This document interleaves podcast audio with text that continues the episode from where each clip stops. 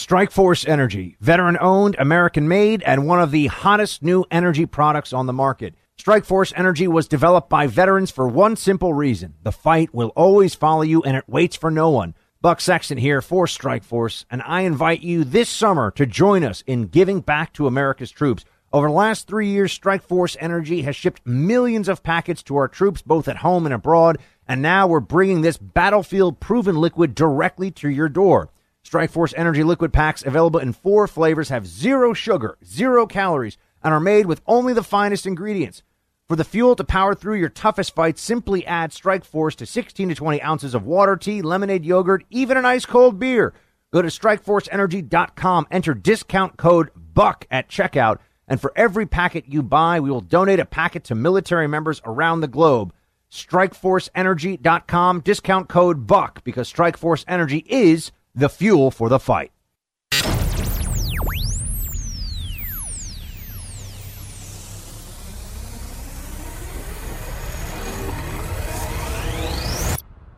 You are entering the Freedom Hut. The media claims the biggest concern we should all have is the safety of the media. And they, of course, are pointing to Trump supporters after last night's rally in Florida as the reason for this rise in concern. We'll talk about what's really going on here and also the latest from the Mueller probe and the possibility of it getting shut down. That and more coming up on the Buck Sexton Show.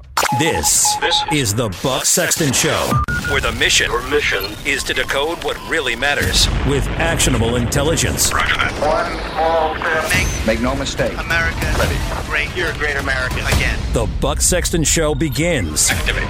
Former C I A analyst. Former member of the N Y P D. Buck Sexton. It is Buck Sexton. Now. And, Will, just to give you a sense as to what's happening right now, you can hear there is a chorus of boos and other chants from this Trump crowd here in Tampa, Florida. They're saying things like C N N sucks, go home, and fake news. Wolf, obviously, all of those things are false. We're staying right here. We're going to do our job. No, they're not all false. This rally to all of our viewers here tonight, Wolf. As you- but I think Washington is so anti-Trump, and the liberal media is so anti-Trump, they don't understand what's happening out there. Let me just give you one example. Sanctuary cities.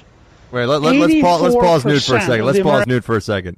Welcome to the Buck Sexton Show, everybody. Um, so you had you had uh, Acosta last night there at the rally. Look, I, I I have I have so many thoughts on this. First of all, I think it's funny that people are chanting C N N sucks and go home C N N and C N N is fake news, and their response to this is that those things are not true. It's like, well, it's really a matter of opinion, dude. Um, but what ended up happening here is that there was a lot of a lot of focus on this last night at the rally. By the way, Trump did a phenomenal job at the rally last night. He he's incredible. As a live performer, he is a force of nature. He is unlike any other. Unscripted. People say, oh, but Obama. I'm like, Obama could give a, a compelling left-wing Democrat speech with a prompter that he had practiced beforehand on and somebody else writing it for him. But yes, he could deliver that uh, effectively. All right. I'm, I'm not going to say, whereas Hillary can't even do that. Ah, here I am. I'm reading on a prompter. It's just horrible. Right? It hurts your ears. You don't want to see it. It's not good. Trump just gets up there and he just lets it rip for an hour. Ah, it's, it's incredible that this guy does this. And he's he's making all these points, and he's really get to get the crowd that energized. You know, I'll say this. I, I do a, a lot of different kinds of media. There's a different energy. When you're in front of a live crowd like that, especially a really big crowd, I don't care if you're used to speaking to millions of people on T V or millions of people on radio. It's a little bit, there's a little, it's a little more, intimidating isn't the right word, but the energy is different. You got to bring your A game. Uh, you know, there's, there's no hiding when everyone's in the room with you. You know, you can't, you can't cut to commercial break when everyone's in, in the room with you, or in the in the arena with you, as the case may be. But he, here's what you get. You know, th- this this martyrdom complex that C N N and, and much of the mainstream media have was on display last night, and you're getting a lot of this in the follow up to it. Uh, and and I, I want to break this down for you because it is symbolic, or really emblematic, of what they still don't get. L- let me tell you the, the, the real situation here, okay? Jim Acosta, by the way, I don't know him really from C N N. I never met him. I just know his work. So I don't know him personally, so none of this is personal. There are some people at C N N that I know personally, and I tend, I, I, I avoid uh, unfairly criticizing anyone, but I particularly, look, I'll tell you, if I'm friends with somebody, uh, I'll say I'm friends with that person, and I generally won't go after them, even professionally, because I feel weird doing that. And I think that's a tough spot for some some people in the commentary business to be in sometimes, but at least I'm, I'm honest with you about it. There's only a few people at C N N that feel that way about it. There's a handful. Uh, I don't know Acosta. I do know that he's become a almost household name for people that watch T V news, if not a household name, because of the Trump opposition. He is better known, wealthier, and is going to be able to, I know this, you don't want to hear this, but write his own ticket after this administration, go wherever he wants to go, or get his own show at C N N because of Trump. Now, are we really supposed to feel badly for him? I, I, I'm confused. Oh, it's so hard. They're really just, oh my God, it's just... this victimology complex that the left has, it stretches beyond identity politics. It stretches beyond, you know, the, the way that they, they pander to different identity groups. Now it's the media has a victimology complex. I mean, the media thinks that they are being victimized by Trump. I keep having to point this out, too. Whenever they say something like, oh, it's authoritarian, look at how Trump is so authoritarian, I want to say authoritarians have the whole media in their pocket. Authoritarians don't have the entire media against them trying to end them and take down their regime or take down their government. Obama was much scarier for press freedom than Trump was. That's what they don't understand. Obama had the press doing his bidding, had the press asking questions. When he, when Obama would step out of line, when Obama's Justice Department put a Fox News reporter in a in an espionage indictment as a as a co-conspirator, didn't charge him, but put him in the indictment. Yeah, the press corps, they made some noises about it. There's some of them who are like, well, this is troubling. They're calling Trump Hitler. I mean, they're saying that he's running concentration camps at the border. They're saying that he's a he's a fascist. Well, you want to talk fascism? Obama's Justice Department was actually talking about journalists being criminals for doing their jobs. Use the Espionage, uh, Espionage Act more than every other administration combined. And yeah, they covered it, but they covered it as like, well, this raises troubling questions about press freedom.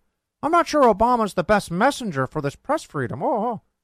With Trump, it's he's a fascist, he's a Nazi, he's Hitler. And some of us understand the difference here, folks. People listening to this show understand the difference. But, you know, C N N, they, they forget all this stuff now, and we're supposed to buy that, that that Trump is some terrible enemy of the press because he says that, that the press are the enemy of the people. He says that largely. I mean, look, he's he's not joking as in it's ha-ha, but he's he's trolling them a little bit. He's goading them. Oh, and, and Trump gives all kinds of access to the press. He'll sit down for interviews with, you know, Maggie Haberman of the Times and these other people who all hate his guts. I'll talk to them. Unlike, let's be very clear about this, Trump has never, unlike Obama, really thought seriously about and taken actions that made people believe that he would prosecute journalists for doing their jobs. Obama, that was a real thing. You know, with Obama, that was something you had to really consider because he had the whole press in his pocket. So there wasn't going to be this real rallying around, oh, that's right, Fox News, which was singled out, singled out in that D O J indictment under Eric Holder's D O J, and also singled out by Obama for ridicule and contempt on a regular basis. That's right. Now C N N's getting a little of what they used to, you know, dish out to the other side, or seeing how the other side had to take it, and they're all, "Where? Pull over the ambulance, please."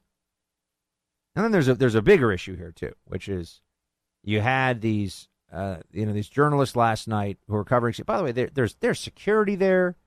They're all on camera. Nobody hit anyone. Nobody threatened anyone that I, that we're aware of, like threatened to actually harm anybody, you know, physical violence. Nothing happened. That's not the case when we talk about what happens to conservatives and Trump supporters. That's not the case when you look at, I mean, that C N N. Uh, and, you know, I know Dana pretty well from from working with her at The Blaze. Um, you know, I, I don't know her really socially, but I know her professionally. And I mean, what what happened to her at that C N N gun rally thing was was an abomination.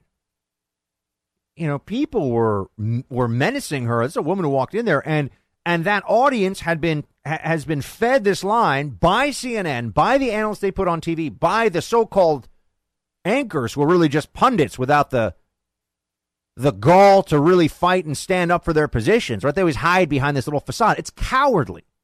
That's the problem with the C N N approach to this stuff. It's cowardly. If you want to be a pundit, be a pundit. If you want to stand for, if you want to be an activist, if you want to stand for issues, if your reason for getting out of bed every morning is you hate Trump, at least be a man about it. Or be a strong woman about it. Whatever. You know what I mean. At least be honest about it. What C N N does, oh, you know, we're just, I'm just going to sit here and tweet snarky stuff to undermine Trump all day. And I'm just going to do one story after another on Michael Avenatti and Stormy Daniels and Russia, Russia, Russia. Uh, but but oh no, I don't I don't I don't want to. I'm not I'm not partisan. I don't want to have to defend anything. Oh, don't play. No, back off. Don't be mean to me. It really is cowardly. I mean, they could start to say it's the Cowardly News Network. I, I wrote this piece for the Hiller in the week. I you know I it does not make me popular among the swamp set. I'm like, this notion that journalists are under threat in the era of Trump is just garbage. It's preposterous. They were so desperate to make that terrible shooting in Baltimore about Trump, but that guy was a deranged maniac who'd been coming after them for years before Trump was even in office. And nothing to do with anything. And that, and one other incident, which was, if some of you remember, I forget exactly what, it was the guy felt like he had been passed over. It was essentially a workplace, it was workplace violence, but the guy televised it. It was a journalist, I forget, in North or South Carolina, I think. Um, that was a few years ago. Those are the only incidents of more than one person being harmed doing journalism in this country in the last thirty years. A total of eleven journalists have been killed in the United States for doing their jobs since nineteen ninety-two. Doing their jobs for any reason, by the way. So that, you know, this includes writing stories about somebody they don't like. It includes being in a dangerous neighborhood. eleven journalists have been killed in this country. Now, I wish the number were zero. But let's not all sit around and, and do this, woe is me, journalists in America are under threat. You know who was under threat? And this is why I want to spend some real time digging into this, because I, I think that I think this is I think this is important. I think it matters. Because the other side doesn't get that we're not giving in on this one. We're not playing their game anymore. You, you know who was under threat under the Obama administration? Cops. And you could say, oh, Buck, but no, that, that's not that's not fair. You know, well, no, the Black Lives Matter movement, which President Obama was supportive of, which his Department of Justice was supportive of, uh, which the media was fanning the flames of all the time. And I went to those rallies to cover them as a journalist. I saw what was going on there, or to cover them as a pundit, whatever. I heard the chants. You know, I remember pigs in a blanket, fry them like bacon. You know, I, I remember what do we want, dead cops, when do we want it now? I, I remember all that. And the media was all, oh, you know, man, racism's real, so, you know, we can't really we can't really call this out. And police officers were murdered because of that rhetoric. That led, there was a direct connection between a widespread narrative that the media really created with the help of activists and the Obama administration and the White House. Obama was, very, you know, if I had a son, he, he would have looked like Trayvon. You know, Obama did not hold back. You know, the whole Mike Brown thing and everything else, there was a lot of support given for this idea that cops are racists who are hunting down black men for sport. That was what Black Lives Matter protesters were saying, and I know because I heard them say it. So I've been through this. People say, that's not what they were. No, that is what they were saying. That is what they were saying. And police officers were murdered because of that. And C N N was the worst offender in giving that narrative, giving that storyline oxygen, giving it more room to burn, throwing gasoline on the fire. They were doing all of that. And now they want to lecture us about creating a, a hostile environment. Now now they want to tell us, oh, my God, the protesters. You know, there, there's more on this, folks. I, but I, I've really had enough of this. I, I don't want to hear any more of the journalists, these, these you know, cosseted, overpaid, wimpy, milquetoast, stealth liberals that go on T V and get all all, all this acclaim. And, and yeah, you know, people say, don't talk about Georgetown cocktail parties. It's such a cliche. Okay, fine. I'll talk about Kalorama cocktail parties, right? I mean, the fancy, di- I'll talk about what goes on in Martha's Vineyard in Nantucket and the Upper West Side. And that's actually where all these journalists live. And they're being treated as heroes among their friends. Their paychecks are only getting bigger, even though their audience is getting smaller at C N N. But they know they'll be taken care of. They're not taking any risks. Risks. Please. Everybody who's watching was like, oh, thank you for standing up for truth against Trump the tyrant. Oh, my gosh, you're so brave, Jim Acosta. And, you know, Acosta's just, he just, this is this is theater now, right? We all know that he, but others do it too. You know, you can't say C N N sucks. Why not? Why not? I remember covering Occupy Wall Street, as I said, and if you had a Fox News, if you had a Fox News uh, signed microphone on up, if you had signage that said Fox News up, people would people would get up in your face and threaten you, they'd yell at you, and nobody was, oh, oh, Fox News, it's so sad. And that's one network, the only network.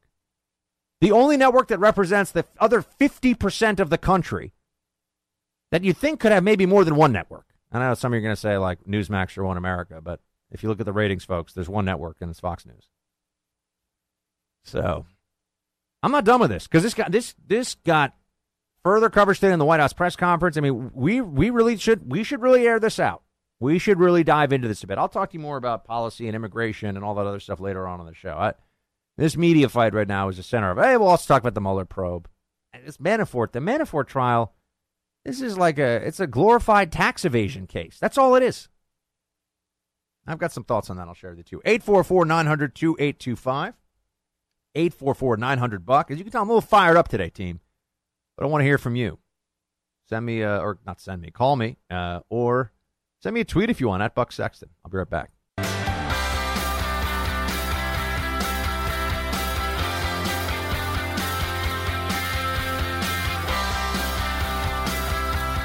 But I think Washington is so anti-Trump, and the liberal media is so anti-Trump, they don't understand what's happening out there. Let me just give you one example.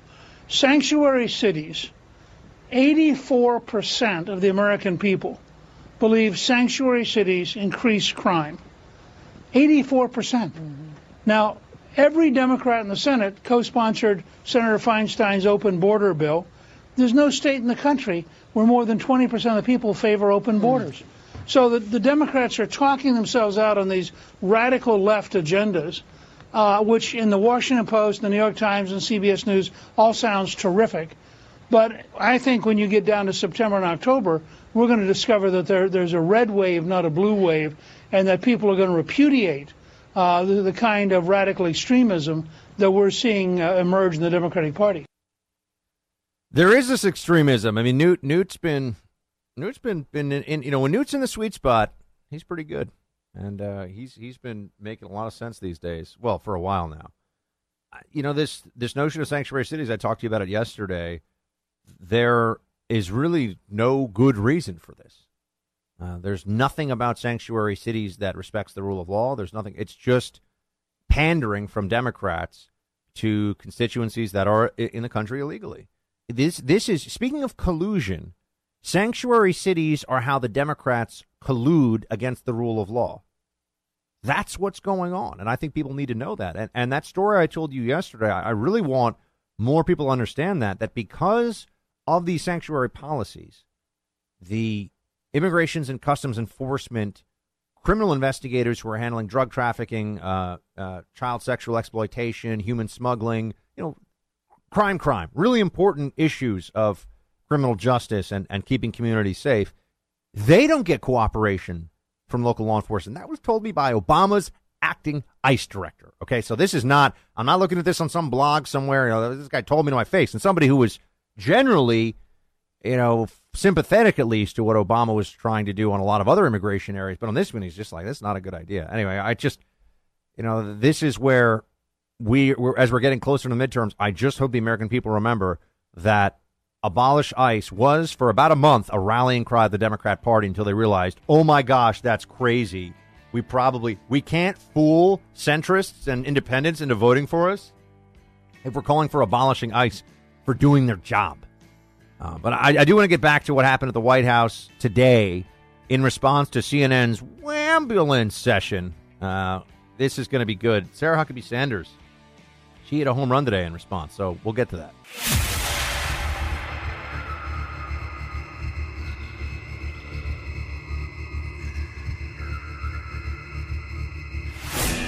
He's back with you now, because when it comes to the fight for truth, the buck never stops.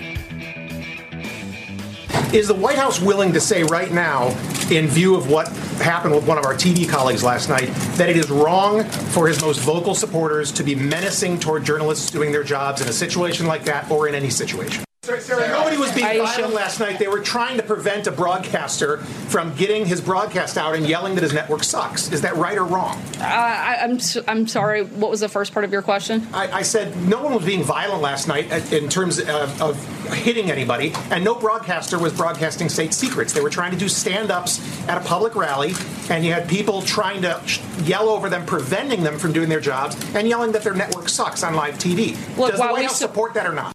They re- they really want to see if they can get uh, on the record the White House calling out Trump supporters for saying that C N N sucks. That that that seemed to be a quite, quite a focus today for a few minutes there at the White House uh, press conference. Uh, by the way, I'm a believer in get get rid of the tele- get rid of the cameras in the White House press conference. You know how this goes, by the way, folks. Speaking of the swamp and things that you learn when you're down here, you know how they assign seating, which is very very hierarchical. In the White House briefing room, the White House Correspondents Association. You know, the people who are in charge of the White House Correspondents' Dinner, those uh, those I- elitist throne shiners, they're the ones that decide who gets to sit where in that room, and they're very involved in all this. And, and as I've said to you before, you know, I think the White House Correspondents' Dinner is just the whole thing is icky. I went many years ago. Really, my first year in media, I didn't know any better. I was like, yeah, I'll go. I was invited. I'll go. Uh, it's it's first of all, it sucks. It's not fun. And you're around a lot of people who I don't really want to hang around. And it's really slow and boring, and the food is bad. So what's the point? I went to a, a couple of parties thrown by some other media entities that were after parties. Those were fun. I mean, did Buck Gangnam Style? Can neither confirm nor deny. Yeah, Gangnam Style. That was awesome. So... where was I on this? That, that'll give you a sense of how many years ago it was, too. There was there was Gangnam Style, folks. I think there was actually a video. I don't know. Somebody somebody at BuzzFeed may or may not have Gangnam Style Buck video. Uh, so, but back to uh, the, the guy saying that, oh, no, look how they're so mean to them.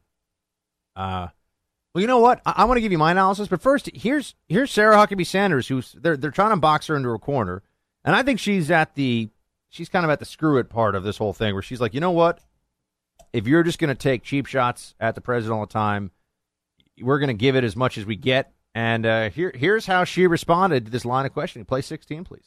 The president condemns and denounces any group that would uh, incite violence against another individual, um, and certainly doesn't support uh, groups that would promote that type of behavior. We've we've been clear about that a number of times uh, since the beginning of the administration. On the second part of your question, um, the president, as I just said, does not support uh, violence against anyone and or anything, and we've been very clear um, every single time we've been asked about that. When it comes to the media, the president does think that the media holds a responsibility. Uh, we so fully support a free press, but there also comes a high level of responsibility with that. The met- media routinely reports on classified information and government secrets that put lives in danger and risk valuable national security tools. This has happened both in our administration and in past administrations. One of the worst cases was the reporting on the U S ability to to listen to Osama bin Laden's satellite phone in the late nineties. Because of that reporting, he stopped using that phone, and the country lost valuable intelligence. Unfortunately, it's now standard to abandon common sense ethical practices. This is a two-way street. We certainly support a free press. We certainly condemn violence against anybody, but we also ask that people act responsibly uh, and report um, accurately and fairly. Yeah, this this didn't all just start today or last night at the at the Florida rally. You know, I, I'm sorry to have to keep repeating this because it's, I, I know it's uh, it's one of these events that we all wish we could kind of forget. But which political party and under which administration w- was there a mass assassination attempt of congressmen against, right? Which political party almost lost a bunch of its congressmen to a mass assassination and did You know, did get some of our people did get shot, right? Some congressmen did get shot. But where was that? Oh, that's right. It was Republicans in the Freedom Caucus. And who shot them? A Bernie bro. A Democrat. While Trump's president. So the only act of truly heinous political violence at that level against elected officials that has occurred while Trump has been in office has been against Republicans. And yet we have to sit around and get lectured by C N N and their ilk about how the president encourages violence. The president encourages violence. Here, here, here's a little test, folks. Find me a news story of somebody who got punched in the face, had a drink poured on them, got slapped around uh, because they had a Obama-Biden T-shirt on for all eight years of Obama in office. Maybe you'll find it. I mean, but you're going to have to look. And, and I don't know if you'll find it. Good luck. You probably won't find that. Now, if I ask you, if I ask you to find an incident of a Trump supporter getting hit that way, literally hit, getting getting assaulted, you'd be like, well, Buck, w- which week? You, you want last week, or, or you want the week before that? Or, or you want the week before that? You know, this happens. It happens to our side. OK, I'm the one who has to walk around this city. And when people see me, if they recognize me from what I do, which, by the way, you know, I do conservative stuff, so I'm not saying that happens a lot. But if it does happen, or if I see a member of Team Buck, that's always exciting. But I have to think to myself, OK, well, am I going to have a problem here?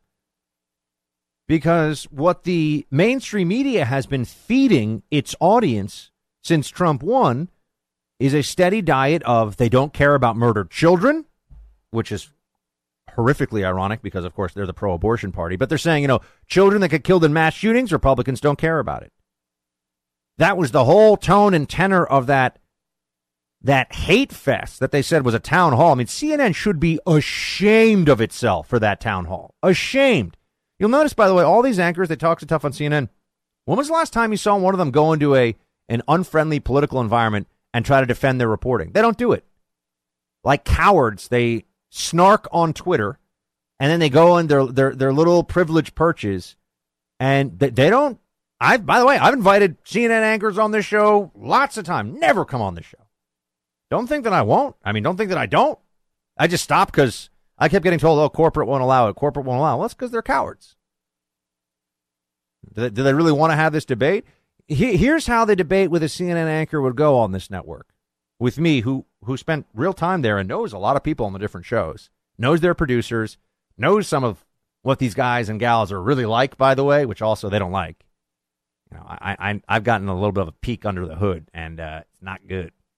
Uh, I would start with, is C N N, is C N N a partisan network? Does C N N have a point of view? Is C N N a Democrat-aligned news organization? They would all say no. So they start from the premise of, uh, they, they start from a lie. And then the conversation would just devolve. But that's, they're still, you know, I mean, if you had M S N B C on, they would say, yeah, we're, you know, no, we're journalists and we're trying to present the facts. But, you know, yeah, we have, we're, we're progressive. Or, you know, we're, I, I think they would say that. Maybe not. And maybe they're just as delusional and I just don't know them as well because I know C N N stuff better. But that rally they had, or the, not rally, uh, whatever, the town hall, where Dana Lash showed up and Marco Rubio, and probably Marco Rubio, I don't know what he was doing there. I don't know why he thought that was a good idea. Marco Rubio, I got to tell you, really disappointing. You know, I, I think there was some raw, ta- there was obviously some raw talent there. The guy got elected U S senator. He's self-made. I mean, I, I still have respect for him. I'm not, but in the era of Trump, just, you know, I, I don't need to hear the little Model U N speech about how he knows, uh, he knows some things he's been briefed on about this or that national security issue. Like, let's actually get on board and get some get some wins on the board for the Republican Party here at home. And I think on that issue he has been more than lacking. Uh, so I'm I am dis- I'm disappointed in little, little Marco. Uh, that's an aside, but just want to put that out there. But C N N had that, and then they also allowed one of the survivors of uh, the Parkland shooting to go on T V and, and say, unchallenged, that people that don't agree with his myriad gun control ideas. You know, we got to listen to an eighteen-year-old now explain to us all gun control. is myriad gun control ideals uh, don't care about dead children and have blood on their hands. That's what was being said, with anchors just nodding enthusiastically. I mean, the, Rachel Maddow was was fangirling when the uh, Parkland kids came. I mean, I, I remember we played the audio. I was like, oh, my gosh, I'm so, you know, this is so amazing, you know. It was, of course, all just theater for her audience to, because they were the the political tool of the left for the moment. But then they weaponized that tool by having kids, one kid in particular, David Hogg, go on T V and go after people and go after their careers, go after their sponsors, really try to take them down, really try to hurt people, get people fired for disagreeing with them on policy, and call them heartless, you know, heartless people with, with blood on their hands who don't care about dead children. And, and, and now C N N wants to lecture us all on discourse and civility. Do you think that they've spent a lot of time uh, at, at C N N or any of these other networks, any of the non-Fox networks, focused on what really goes on on campus now when a, when a college uh, invites a conservative speaker? They don't want to talk about that. They don't want to talk about that issue. Do you think that they really cover how much security is needed for some of these speakers? Of course not. And, I mean, I just say this to you, and I was saying it before about Obama Biden. You could walk around any city in America for all eight years of Obama's presidency with an Obama-Biden T-shirt on, and you were either going to be one hundred percent safe or one hundred percent get a high five from other leftists. You walk around, I, I will tell you this, I would not be comfortable, and I know I look young, but, you know, six feet tall, two hundred pounds. I would not be comfortable walking around Washington, D C, uh, wearing a MAGA hat for, let's say, a week. When I say not be comfortable, I don't mean, I mean that I know that I'd be looking for problems. I know that somebody would say something, they'd start something with me, and, and also depends on what part of the city we're talking about, too. So that is reality. Jim Acosta with cops everywhere on T V, with people yelling, you suck. Well, that's also reality, but th- that's not a threat. Nothing bad is going to happen to him. Nothing bad is going to happen to C N N. It's, they're going to continue to be, you know, an overpaid legacy media institution that has all kinds of access and gets its way. All right. And this is just complete and utter solipsism. They're obsessed with themselves. They're dishonest in how they present things. And for the very people who have done the most in this country to coarsen the political discourse and make it seem acceptable, to really debase your political opponents, to drag them on Twitter, to make them hated, to make them untouchable, to make them less than dirt in the eyes of fellow Democrats, right? To just take conservatives and Republicans and trash their character, ruin their lives, get them boycotted, all that stuff. For those people not to play, oh, why can't we all just be nice to each other? I just, I don't want, I won't have it. I won't have it. And they won't even go out and, and make this case publicly. They'll just go on friendly media outlets where people go, oh, you're right. Thank you for thank you for holding the administration to account. Thank you for speaking truth to power. Just punks, really. Just punks. And and the American people are on to the game. I, I, I hope that, you know, look, I hope C N N changes. It wasn't as crazy five years ago. It really wasn't. It's gone into some other gear. It's some other level of wacko.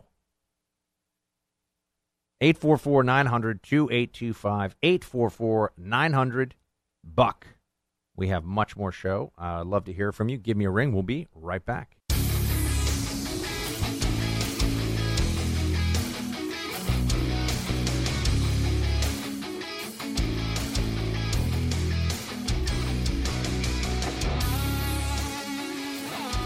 All right, we got lines lit here in the Freedom Hut. Let's take some calls. Herb in Harrisburg, Pennsylvania. Hey, Herb. Hey, Herb. Hey, Buck. How you doing? I'm good, man. Thanks for calling in. What's up? Shield tie. Hey, listen, uh, first of all, let me assure you that you could come to Harrisburg, Pennsylvania any day of the week. And uh, as an analyst, uh, I, I believe you'll appreciate this. You could bring your bright red MAGA hat in any day of the week, and you could disappear in the crowd. Well, that sounds nice. I got to go hang out in Harrisburg more. Absolutely. Hey, listen, um, I can't believe these uh, crybaby journalists are actually whining about, please make them stop. You know, I mean, the, you can't send that reporter over to a war zone for fear that they might, you know, holler, hey, stop shooting so I can do my live shot. I mean, come on. If you can't take controversy, you ought not be there to try to report on it. Yeah, and I would just point out, not a single journalist, not a single journalist has been uh, physically assaulted at a Trump rally that I am aware of. Not one. There you go. At all the rallies. So, I mean, what else, you know, I'm just presenting the facts. And how many rallies have there been? How many journalists have been at those rallies? You know, they, they tried this crap with the Tea Party, too. The Tea Party got together hundreds of thousands of Americans at rallies. How many how many Tea Party assaults happened? I mean, the worst thing that ever happened at a Tea Party is, you know, somebody put something in the recycling that they meant to put in the trash. I mean, that's it. And and yet they acted like the Tea Party was some sort of, a, you know, some sort of mob assault on American democracy. It's just crazy, man. The only the only assaults I ever heard reported at a Tea Party rally were Tea Party attendees getting assaulted. That's by correct. I was going to say that. There were some union goons that assaulted some Tea Party people. I remember that happened, too. Shields, hi, Herb. Thanks for calling in from uh, Harrisburg. Rachel, we got about a minute. Rachel from California, what's on your mind?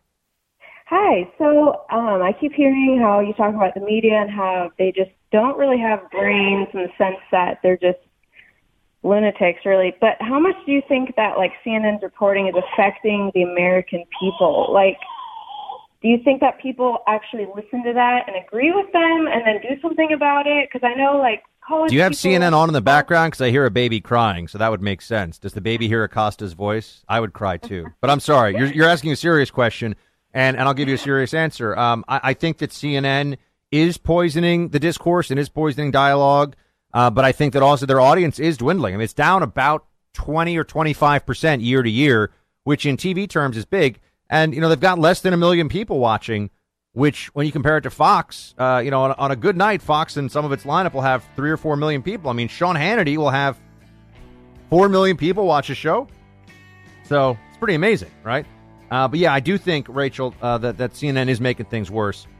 Shields high. Sorry for uh, for jumping in there quickly. Uh, team, we got a big second hour. We got to talk about the Mueller probe and more. There was a time, my friends, when I would start every day drinking that commie coffee, whatever was offered to me by some leftist cooperative, by a bunch of guys that spend way too much time waxing their mustaches and talking about anarchy. You know what I drink now? Black Rifle Coffee. Step into the light. Drink that amazing aroma of freedom from Black Rifle Coffee. I actually have Black Rifle in my hand right now. It is delicious. It is small batch, roast to order coffee. You will love it. You should also have it delivered to you. You can join the coffee club. That's what I'm in. And you get the K-Cup coffee rounds, or you can get a ground or a whole bean delivered to you every month.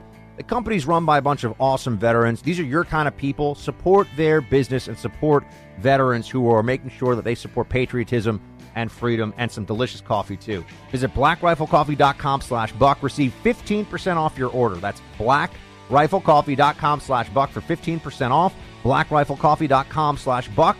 This is the coffee all of you should be drinking. Buck Sexton. Your mission, decoding the news and disseminating information with actionable intelligence. Roger that. One small step. Make no mistake. America. Ready. Great. You're a great American. Again. This is the Buck Sexton Show. Activate. Former C I A analyst. Former member of the N Y P D. Buck Sexton. It is Buck Sexton. Now. Well, they're treating it like it's the O J trial in terms of uh, its importance right now. I mean, this is... There's so much focus on this whole Manafort situation, and, and I, I think this this should be a snooze fest, folks, right? This should be a nothing burger with cheese, perhaps Gruyere. Producer Mike, what is the best cheese for a burger? We did not coordinate this beforehand. No, no, this is, forget all about all the calls. I know people want to talk to, but this is an important question. We'll get to the calls in a moment. Mike, do you have, producer Mike, do you want to jump in on this one? What is the best cheese for your burgers? It's an important question. The folks need to know. The answer is? I go with American. It's a safe choice with this audience. No, I see what you did there. No, well, I, right. I will eat any cheese, anytime, anywhere.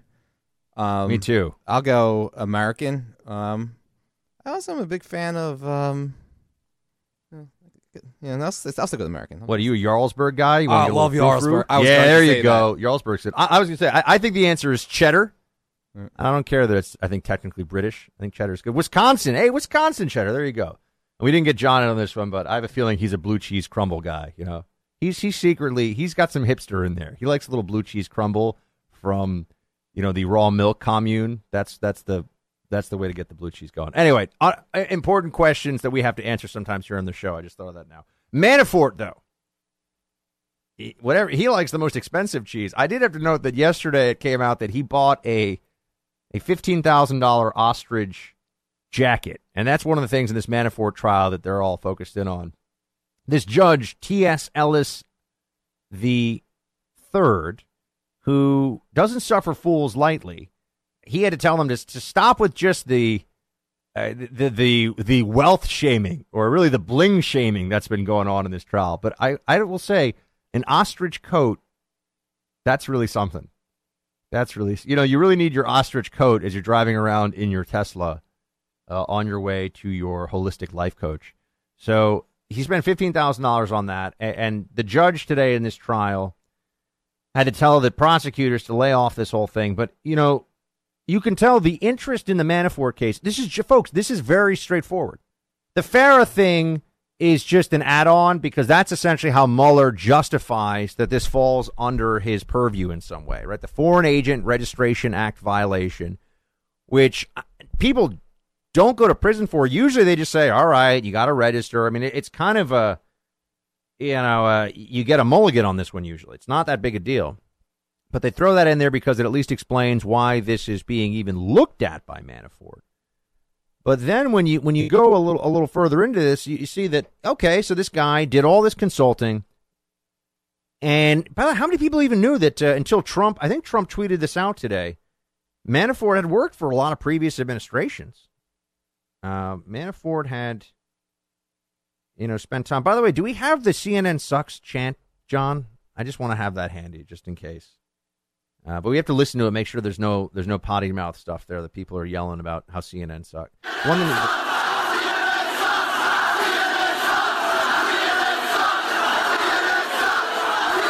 Oh, man. Music to my ears. I, I think I'm going to... You know, if we were still in an era of, of ringtones, I think I'd have to make that my ringtone. That'd be great. Every time I get a phone call, C N N sucks. Uh, good times, good times. I think it'd so, be perfect for your new show intro. We should, we should probably put it in there. Let me think about that. Uh, that, that, that's a bold, that's a bold move, producer Mike, to open the show with C N N sucks. I don't think they're gonna have me over there again anytime soon for uh, for a segment. I think you weren't going I've, anyway. Yeah. I will say the last time, the last time I was over there, a very, very prominent C N N executive looked at me like, what? Are, and this was, gosh, I don't even know. This was over a year ago. What are you doing here? I was like, whoa, what is that? I was invited. What do you mean? What am I doing here? You guys asked me to come on this thing. This was before Trump, but that was before Trump won. So whole different world now, whole different world. But the Manafort trial, the guy is, you know, hiding money offshore. Allegedly, right? It hasn't been proven yet, but it doesn't look good for him. There, he's hiding money offshore, and you know he's he's using it to uh, he's using that untaxed money to pay for things to support his lifestyle here. It's a it's a pretty straightforward tax fraud case, and they're gonna really uh, they're gonna really nail him, right? And this is what they're going. By the way, here's what Trump tweeted out. Um, Trump tweeted out that. Uh, Paul Manafort, this was earlier today, Paul Manafort worked for Ronald Reagan, Bob Dole, and many other highly prominent and respected political leaders. He worked for me for a very short time. Why didn't government tell me that he was under investigation? These old charges have nothing to do with collusion, a hoax. That's true. The fascination, folks, with Manafort is they've just, they've created this narrative in people's minds that somehow... there's something Manafort, Russia, Putin, Facebook bot related that any day now is going to come out. I, I'm telling you that's not going to happen. You already know that's not going to happen, but I'm just reaffirming. No way. No way. But this is really an extension of Trump derangement syndrome. And in fact, not not to get all, all weepy and, and Acosta-like here, but I think it's really unseemly to see so many people reacting with glee to the fact that a, a, a an American, for the crime of hiding taxes from the for hiding money from the government, is going to spend the rest of his he's probably going to die in prison now. He's going to spend the rest of his life in prison if he's convicted on all this. you know, he's got a family. You know, Manafort probably he probably has a dog, probably loves his dog. He's got a family, loves his family. I mean, you know, he's a, he's a person. And they're just, they want this guy crushed. And it really reminds me of what happened with Scooter Libby in that sense. They hated Scooter Libby. Oh, my gosh, they're calling him a traitor and all this terrible stuff. And it was just, he became the target of the rage that had built up against the Bush administration. And Manafort is now a target of the anti-Trump rage. And I'm not saying Manafort, you know, with Libby, they just they just did him dirty. That's a whole different thing. But with with uh, Manafort, okay, so the guy cheated on his taxes, allegedly. I mean, it looks, looks like he probably did. But that's what they're saying. He cheated on his taxes. You know, if I told you that somebody cheated on their taxes and you were sitting down and we're all having lunch and he was sitting there with us, would you get up and leave? No, you'd probably say, okay, no, that sucks. You know, you, you might you might say that sucks you got caught. But you'd probably say, all right, you know, you pay your debt to society. You know, okay. It doesn't make you like a terrible person. It's a crime. You gotta you gotta answer for it, fine, but not that big a deal in the grand scheme of things. In like the cosmic existential, why are we here? You know, the the millions of dollars that Manafort didn't pay to the to the U S Treasury makes zero difference to anyone, folks. I'm not justifying it. I'm not saying you don't go to prison for it, but I'm just saying it really doesn't, you know. The victim here is the United States Treasury, and if you were to aggregate this out, or not, or disaggregate this, I mean, you'd see that, you know, Paul Manafort probably stole the equivalent of zero point zero zero zero zero zero one pennies from you or something. So, I don't know, he's going to pay his debt to society, but it looks like he's going to go to prison for a very, very long time. I just find it unseemly and unnerving that people are celebrating this so much. Like, yeah, we got him. All right, so he's a dirty tax cheat. That really make does this really make people feel better about themselves at night that this guy got nailed because he was foolish enough? And I've seen this with other people that got, you know, they got close. It's kind of the Icarus effect, right? Those of you who are Greek mythology fans, remember Icarus built the wings, got too close to the sun, melted the wax on the wings, fell to the sea. We should do more Greek mythology on the show, man. That's one thing we haven't worked in in a while. But I've got my hands full now that I've committed to doing uh, the Siege of Malta official Shields Shields High podcast. So that and, and this month I've committed to it. Buck cannot tell a lie. Once he commits, he has to do it. I just don't think this Manafort thing is, is nearly as interesting as so many of my my media colleagues do. But that's because they view this as Manafort is getting the, you know, the the two minutes hate from the mainstream media about Trump. He's become the vessel for the scapegoat for anti-Trumpism. And the fact that they've gone through everything. I mean, they raided his apartment, you know, the er- early raid in the morning. They got, they used a key. They don't even know how they got the key. I think that came up today. Uh, you know, the fact they did all this stuff, they went after him so hard, and they still haven't found any Russia collusion. I think that tells you what you really need to know here. I think that tells you that there's clearly no Russia collusion to speak of. I don't have time to get into the collusion is uh, is or is not a crime thing today because we did that yesterday, and, and I'm, I'm noticing that there's this shift. Just mark my words on this. They're now saying, well, conspiracy is a crime, and they're going to try to to play this game of collusion is a political offense and conspiracy is the criminal offense. And they're, they're moving the goalposts, so when they don't get conspiracy charges, they're going to say, well, collusion is a political charge, and that's what we've proven. Not in a court of law, but in the court of public opinion. As can only be shown in a midterm election that they will say is a referendum on Trump, and that if they win the House, they will then impeach him, right? That's the whole playbook. I just took you through the Democrats' playbook going into this midterm election, and that's what I really see happening here. Uh, but, you know, one thing that's come up a lot is the F B I's disparate treatment of threats to the Trump campaign versus threats to other campaigns. Why didn't they, as Trump pointed out, they didn't let him know that they were going after his campaign. Why is that the case? Uh, but in other cases, they have. The F B I did step in, notably with Hillary Clinton. We've actually got John Solomon, who's my colleague here at The Hill, who's got a piece up on this. We're going to discuss it with him now. Burning up the charts. Everyone's reading this one saying, whoa, what's going on here? Why does Hillary get protected by the F B I when it comes to any Russian agent of influence? But agents of influence were encouraged almost, it seems, by the F B I to penetrate Trump's campaign. We will get into that and uh, much more coming up, team, so stay with me. I don't know about you, but I end up checking way too many times to see, is my door locked? Uh, did I leave the gas on? Uh, did, did did I leave a window open? You know, I, I'm I'm a little paranoid about that stuff. But you know what's better than being paranoid, folks? Having a home security system that you know you can trust, that you can check in on while you're away. You don't have to call a neighbor and say, can you look and see if anything broke? No, no, no, no, no. You can download the SimpliSafe app, and you can monitor all the different systems in your home via the app. I have the app on my phone. I have the SimpliSafe security system at home. This is all you're going to need. SimpliSafe protects over two million people. And that's, by the way, why it's become a billion-dollar company, all right? Order your SimpliSafe system now. My listeners get free shipping and free returns. Visit SimpliSafe.com slash Buck. That's SimpliSafe.com slash Buck to protect your home today with SimpliSafe. SimpliSafe. S I M P L I safe.com slash buck.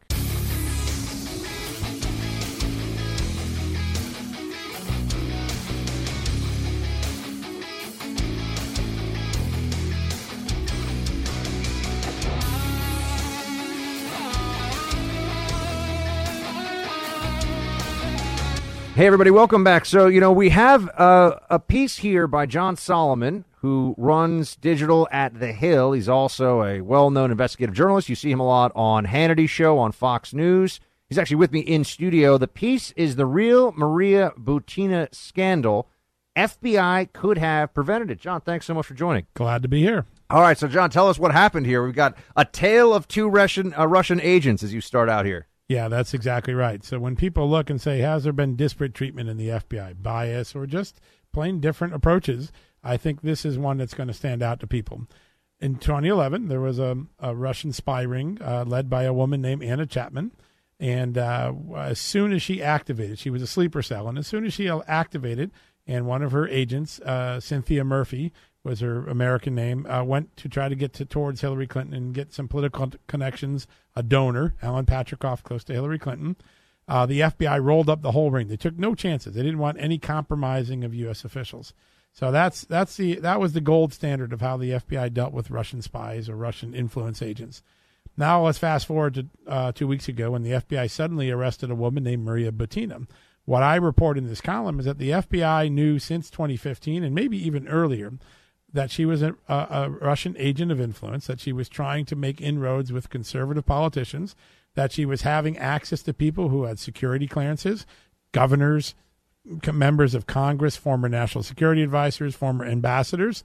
And yet, unlike the Anna Chapman scenario, when they were going after conservatives, the Russians weren't rolled up. Maria Butina had free access for basically four years uh, uh, to, to make influence and, and uh, access to the conservative network of money donors, big, big, big presidential candidates, even President Trump, and they didn't roll her up. And people are asking the question, well, why do you roll up one when they get close to Hillary Clinton and you don't roll up the other one when they get close to conservatives? And uh, the F B I doesn't have a good answer for that. Yeah, it seems to echo what Trump has said about how if there were problems with the Russians trying to penetrate his campaign, why was he, as a presidential contender, why wasn't his campaign informed of it? It seems like there's a double standard here, John, for what constitutes an actionable national security threat versus what the Bureau decides to let slide or, or let play out. Well, I say in here that one of the interesting things that this these two cases happened under two separate F B I directors. Bob Mueller uh, rolled up the Anna Chapman ring, and Bob Mueller was a product of post nine eleven. He was the first F B I director after nine eleven, and he preached that he was going to change the F B I, right? He was going to make sure that on counterterrorism and counterintelligence, they stopped worrying about prosecutions and they worried about preemption and prevention. You probably remember some of this uh, when you were at the C I A, Buck, that the, the F B I was trying to transform itself. James Comey comes in, and I think he brings back to the F B I the old pre nine eleven sentiment of prosecution is the way we go. We get headlines, we get glory, we can pat ourselves on the back. And the difference is that uh, uh, Bob Mueller's team rolled up an agent as soon as they posed a threat to Hillary Clinton, and Maria Butina is left to just run wild in America for four years. In fact, the government gives her a student visa after the evidence is gathered. The F B I sits on her for eighteen months and watch what she does in, in secret surveillance. Uh, they allow the embassy in Moscow to take two congressmen to meet her in, um, in Saint Petersburg, even though they have all of this open source intelligence of what she's doing. I think if you're Donald Trump and a conservative, you're going to feel deserved when you compare it to the way Hillary Clinton's team got treated. And that, that's a real question. Then the question becomes, why? Is it incompetence, a change of philosophy, or was somebody in the F B I having a bias and hoping he could develop a case that one day would embarrass the Republicans? We don't know the answer. Why, you know, speaking of, of, of the why here, why is the Butina case not under the Mueller umbrella? People are paying yeah. attention have noticed that. Yep, absolutely. I, I think even Maria Butina's lawyers are wonder that aloud in court. Uh, I think uh, that is a good question, which is if Bob Mueller's uh, uh, investigating collusion and Russia efforts to influence the election, this is a woman that in twenty sixteen had access to the president, his son, and numerous, now there's anything alleged wrong by them, but numerous political leaders, numerous presidential candidates, Santorum and Governor Walker, uh, and yet uh, through all that, there's no warning. And then afterwards, it doesn't appear that the guy who's supposed to be looking at Russian election interference thinks it's a big deal, so he kicks it or allows it to go to the Washington U S Attorney's Office. There's two theories of thought in people I've talked to. One is he doesn't think she was a big deal, that this was sort of a low-level influence peddling scheme. Or two, he sees some fault in the F B I that he used to preach preemption to, and uh, now they let this one go all the way through until they can make a great prosecution case, and he just doesn't want to be near it. But it's pretty clear, at least at this point, Bob Mueller wants nothing to do with this case. The piece is up on Hill dot T V, so folks can read it there. The Real Maria Butina Scandal, F B I Could Have Prevented It. Also, I managed to get in a question about this to Devin Nunes, which we have linked into the piece so you can see to give you a little additional context. John, before we let you go, uh, what do you make of the referral to the Southern District of New York that Mueller's team made about some lawyers, but not just lawyers? The reporting oh, on this yeah. seemed a little sketchy. Uh, one had been a counsel to Obama in the White House. Right. Uh, these are very prominent, Craig, very connected, right? Yeah, very connected Democrat lawyers. Yep. What's Tony going Podesta, on? Tony John's Podesta, yep. you know, and there's a possible Foreign Agent Registration Act violation t- yep. uh, tied to this. What's going on there? I think that uh, uh, Special Counsel Mueller is trying to keep his investigation as narrow as possible. It's not going to be a kitchen sink. He is signaling it's not going to be a kitchen sink. He kicks Maria Butina, right? He kicks uh, Michael Cohen to the New York District, Southern District of New York, even though clearly Cohen might have some relevant information. He kicks these other lawyers who were working in concert with or had something to do with Ukraine at the same time as Paul Manafort. So he's clearly signaling, listen, I got a very narrow mandate and I'm sticking to it. I'm not going to get poked for expanding my mandate. I'm not going to be Janet Reno and Ken Starr or Lawrence Walsh in the Reagan years. Uh, this I'm going to get my job done as quickly and get out of Dodge as quickly as I can. That's the, what my reporting indicates from inside his shop. And uh, and so anything that's ancillary that doesn't directly relate to his question, uh, you can see. And today there's another development, right? The, the, the president's lawyers got information about exactly what Bob Mueller wants to ask about. It's not about collusion. It's about obstruction. They only want to ask about the firing of James Comey, it appears. That gives us a lot of guidance that Bob Mueller is narrowing down and maybe even winding down where he's at. Hill dot T V, everybody, check it out. The Real Maria Butina Scandal, F B I Could Have Prevented It. John Solomon is the author. John, thank you so much for joining the Great studio. Great to be with you, Buck. Team, we'll be right back.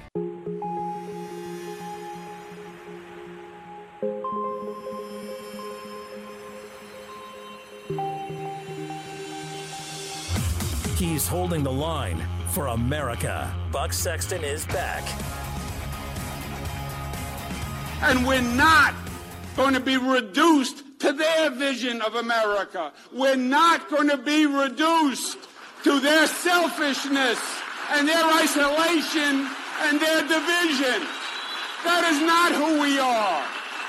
We're not going backwards. We're going to go forward. We're going to stand and we're going to rise and we're going to resist this administration. We will not be diminished. We will not be demeaned. We're going to fight back because we are right and they are wrong. We're going to protect our health care system. It's the best in the nation. And we're going to treat one another with love and dignity. Love and dignity. We're going to protect our health care. We're going to make sure that we only yell, because when we yell, we get our point across, and our faint New York accent comes across even more strong. Cuomo out. You know, healthcare, folks, is something that everyone's going to be talking about now for the first time in a while, going into the midterms. And, and I, I'm I'm going to say it. I think Republicans have done a a poor job um, on on health care going into the midterms in terms of the messaging. You know, uh, we had a poll last month here at The Hill, a poll that health care was a top issue for voters, and health care is going to continue to be a top issue for voters. So, you know, he, here's the here's the bottom line, folks. Obamacare is a failure.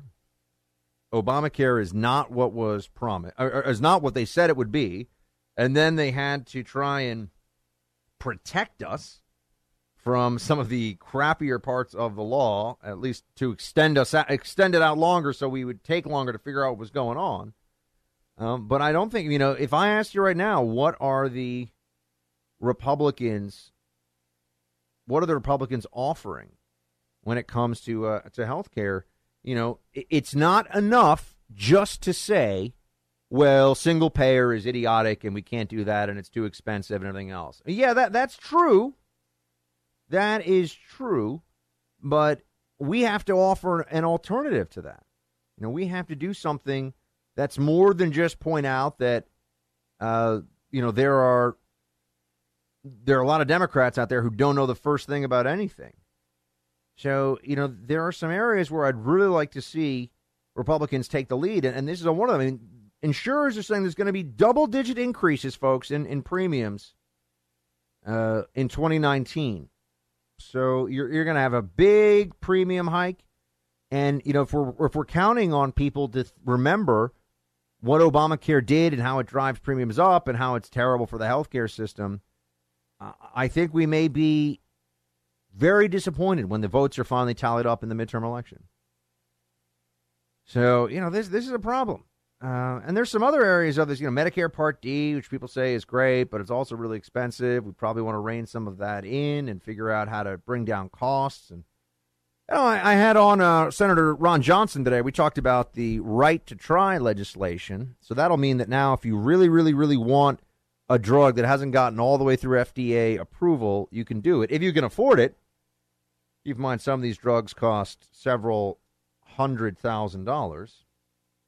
But, you know, I, I just, I wish there was a more cohesive message, because remember, they did not repeal Obamacare. They didn't even skinny repeal Obamacare. And that leaves open territory for Democrats to come up with a counter-narrative about what's going on here. It leaves open territory for people like Cuomo to be like, we love our healthcare system. When I go into a doctor, he puts the shiny metal thing on my chest, and it is a little cold, but it allows him to hear my heartbeat, which is good, because if my heart was not beating, I believe I would have a serious medical problem. So that's what they offer you. You know, the the other side has no uh, has no solutions other than to pretend that we're going to get to a single payer system, which would be absolutely ruinous. Um, but that leaves, because the Republicans haven't established a cohesive uh, narrative on this one, you might have Democrats who start playing games with, oh, well, you know, I'm actually for, you know, more choice in hospitals and blah, blah, and, you know, we'll work within the system, and, you know, do, doing a little sort of dance, a little shuffle in the middle between the issues. And, you know, every every election is local, right, folks? This is when you get the, the Conor Lamb effect, this guy in Pennsylvania who, if you look at him, you're talking to him, you're like, sounds like this guy might be a Republican. Then he goes, well, I'm, you know, I'm pro-choice and pro-union and pro-Obamacare, and you go down the whole list, you know, pro-illegal alien, the whole thing. So if they, they can pull that stuff off, you know, I, I don't even know. What is the uh, what is the healthcare healthcare pitch from the Republicans right now? They did not manage to uh, repeal Obamacare, and, and I think that, that is a that's a, a big miss. Uh, and they don't have a, a clear plan they've gone with people. So that's one area of vulnerability. I've got to be honest with you. That's an area of vulnerability, I think, going into the midterms. It, it creates concerns for me. Um, and, and it could result in, because you know what happens. If they take the House, this turns into impeachment central. That's what ends up happening in D C. We're just going to be talking impeachment all the time, and everyone's going to go into their corner, and we're going to spend essentially the next two years in a protracted presidential reelection battle. Congress is going to be largely irrelevant. Nothing is going to get done. And that's why it's so important that the, the Republicans keep the House and keep the Senate. You know, I'd also like to see them take some bigger risks on the legislation they're putting forward, but, you know, I don't know. These days, you know, you got the Mitch McConnells, the Paul Ryans calling the shots. Not not, not encouraging. We, we got other stuff that I want to hit, so stay right there, team.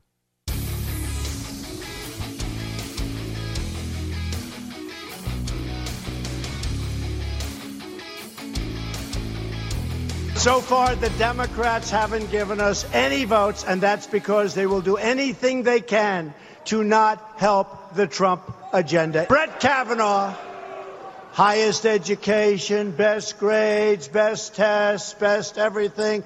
They thought fifteen years ago he was going to be a Supreme Court judge. Look at Justice Gorsuch. How good is he? Not allowing these great people to serve their country. It's a disgrace. So Trump making a case for Kavanaugh last night. It is a disgrace. And the people who are opposing Kavanaugh just always end up looking, one of my favorite words recently, unserious, right? They look buffoonish, clownish.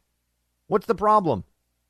Oh, the, the, the currently serving judge on the D C Court of Appeals, which is considered the stepping stone to the Supreme Court by most folks who watch these things closely, and the guy who has the best legal pedigree you could possibly have, who everyone says is fair-minded and decent and kind and good and brilliant, who Elena Kagan hired when she was dean of Harvard Law School, that person is somehow unqualified for it. I mean, I, I saw this video today, and I, I try not to be nasty even about politicians. I, you know, I don't get personal, but I try not to be too uh, full of, of ridicule and snark, although sometimes I fail. And and you, you get Kirsten. By the way, can we, John, should the name be Kirsten or Kristen? I think we can only have one. I think. No, no, I'm not saying what is her name. It's it's she's Kirsten uh, uh, Gillib. Wait, is it? I just messed myself up. Is it Kirsten or no? It's Kirsten. They only execute failure. Exactly, exactly. Uh, but anyway, no, it's it's gosh. The point I'm trying to make here, John, is that there should only be one name because they're too close together and people get them wrong. It's Kirsten Gillib- uh, Gillibrand. All right, but we can only have one of these names. It can't be Kirsten or Kristen or Kirsten because, like, there's Kirsten Nielsen or whatever. It gets very confusing. All right. Anyway, Gillibrand, who is a senator from New York, my home state. I guess not anymore. Now my home state technically the sw- I'm I'm a technically a swamp dweller. That's terrible. Oh. Good for access, good for the show, but so swampy. But here's what Gillibrand said today. Just, you know, had to get in the talking points. Let it rip. All the issues we care about. I hope all of you will stand up against Judge Kavanaugh because his nomination to the Supreme Court will be the first step in actually overturning Roe v. Wade, the first step in making sure women don't have reproductive rights in this country, the first step in making sure that women don't have basic civil rights and civil liberties. This is a moment when we all have to fight back. All of us have to be organized. We have to make sure we are heard. We have to reach out to all our friends and everyone we care about in all fifty states. This has to be something that we all all stand together and fight against. Judge Kavanaugh will be horrible for women's basic civil rights and civil liberties, and we should fight against him. What the heck is she talking about, folks? That's a sitting senator. Some people talk about her as a, a possible presidential contender, although that's that's a joke. No, can you, can you imagine Trump against her in a debate? I mean, it's just n- not non-starter. And I really mean it. She strikes me as a deeply unimpressive person.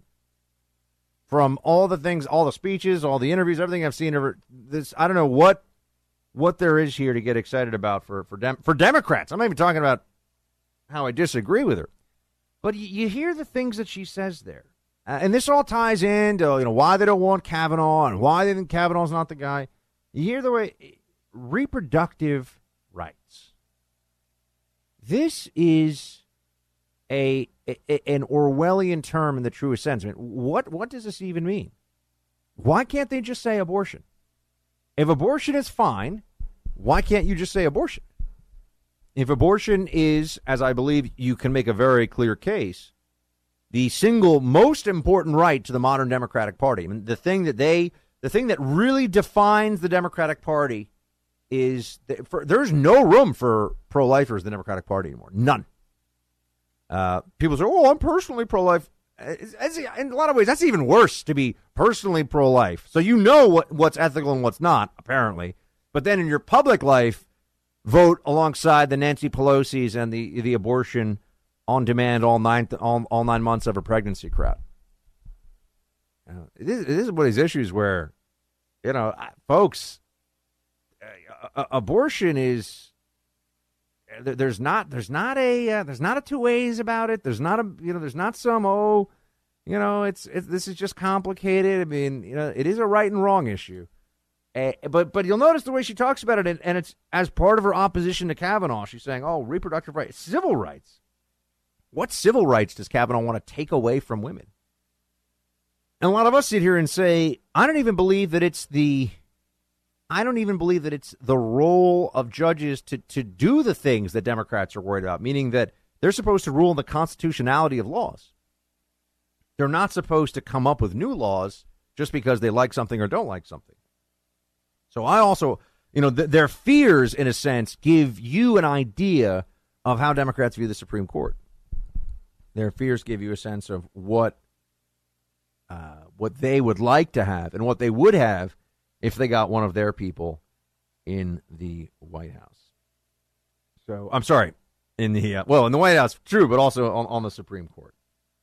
On the uh, on the Supreme Court, so you know I I see this stuff about the, the Kavanaugh's going to get through, folks. I'm I'm pretty confident about it, and you know de- Democrats I think have already they've spent themselves to some degree, or or they're still so focused on anti-Trumpism that all that rage and all that angst and anger and vitriol that they would norm ordinarily try to mobilize for the purposes of stopping a Supreme Court pick. That is, you know, they they don't have it because they're they're still all focused on Trump and Mueller and Russia and all this stuff. That's where they are on this one. That's the the, the problem as I as I see it. Um, you know, and then there's there's one other thing, by the way, and it has to do with Kagan. I mentioned her before. The Daily Caller reported on this earlier in the week that Justice Kagan fears politicized confirmations are destroying faith in public courts. And I saw this tweet and I thought to myself, you know, this reminds me of the way the media views. They, they never understand that you don't get to just pick the date when all consciousness begins, or you don't get to artificially say, well, I'm worried about what's happened in the last six months. And then the rest of us say, what about the last six years? And, and this notion of a politicized confirmation battle, first of all, that stretches back for decades, but it only really became an issue when liberals on the court started writing laws. And then it was clear that progressivism in this country and the American left viewed the role of the Supreme Court as a super legislature. And then it became an arms race to try and get conservatives or liberals on the court. But liberals politicized it first. And this notion of a swing vote as kind of the, the balance, I mean, this is just, this is a Band-Aid on the overall problem. We shouldn't be we shouldn't be thinking about conservatives or liberals on the Supreme Court. We should be thinking about good judges who interpret the law and have an understanding of the Constitution and, and some deference to precedent, but also understanding that the, the ultimately this is about upholding and defending the Constitution via the law. And, and I just think it's fascinating that now that the political fights are out in the open over the Supreme Court, there are some liberals expressing regret about it. And just because they're about to lose, folks, that's why they have regrets about it. And that's the problem. And just like with uh, with the media, as I was saying, they they don't like all these attacks on the media and everything else. Well, when they had a monopoly on the national conversation, which they did for many decades via the media, at least the monopoly on the media conversation, you know, that, that was fine. Now that's gone. And now they're worried about people not trusting the media. Oh, okay. That lack of trust didn't come out of nowhere, just like our concerns about politicization of the Supreme Court didn't come out of nowhere. But, uh, you know, this is how liberals see the world. We got a big hour three coming up. Talk about uh, immigration a little bit and uh, talk about the whether the wall is going to get built or not, the shutdown fight that is looming. We got a, a lot of things to discuss, my friend. So uh, please do plan on staying around for that. eight four four nine hundred two eight two five, eight four four nine hundred Buck if you care to call in, Also, facebook.com slash Buck Sexton if you want to send me a message. We'll be right back.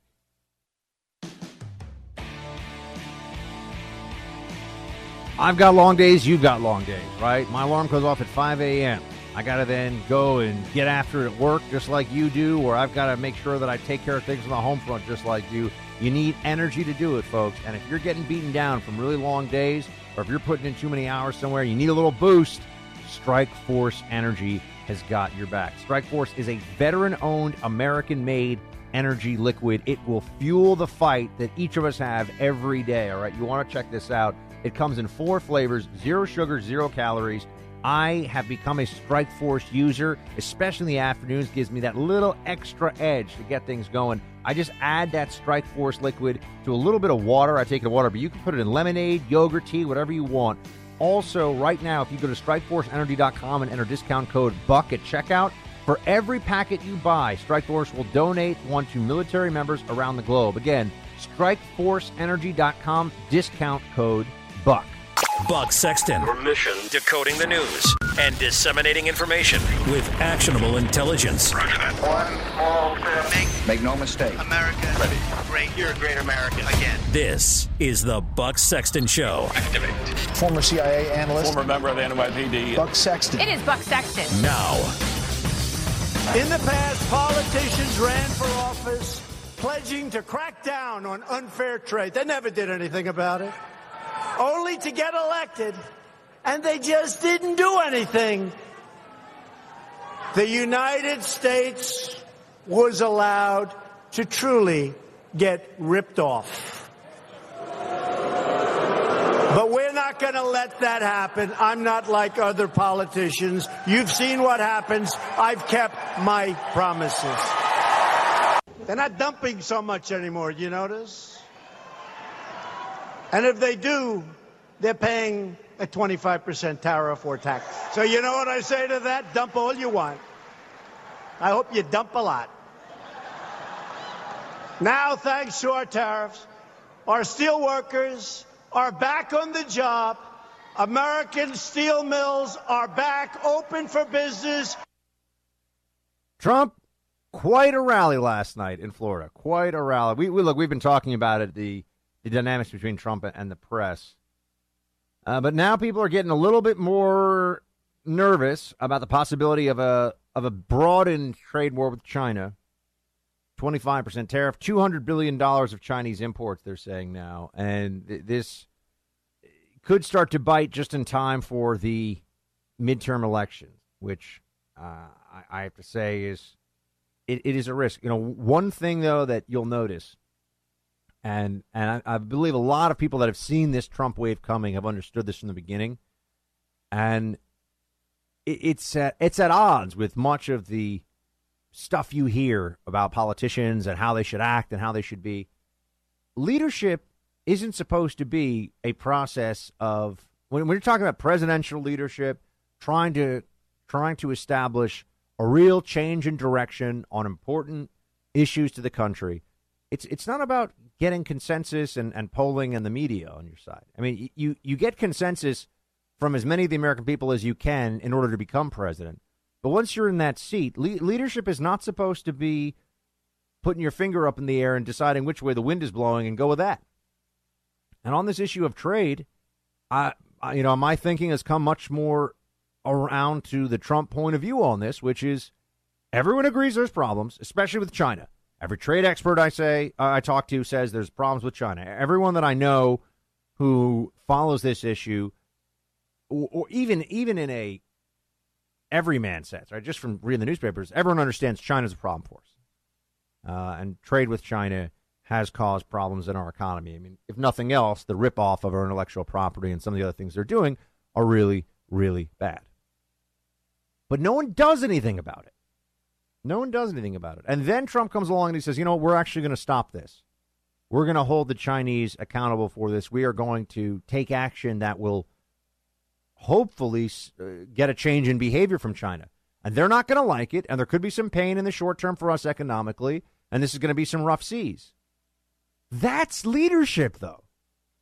Understanding there's a problem, being willing to bear the costs of addressing the problem, and giving yourself a real shot of fixing the problem.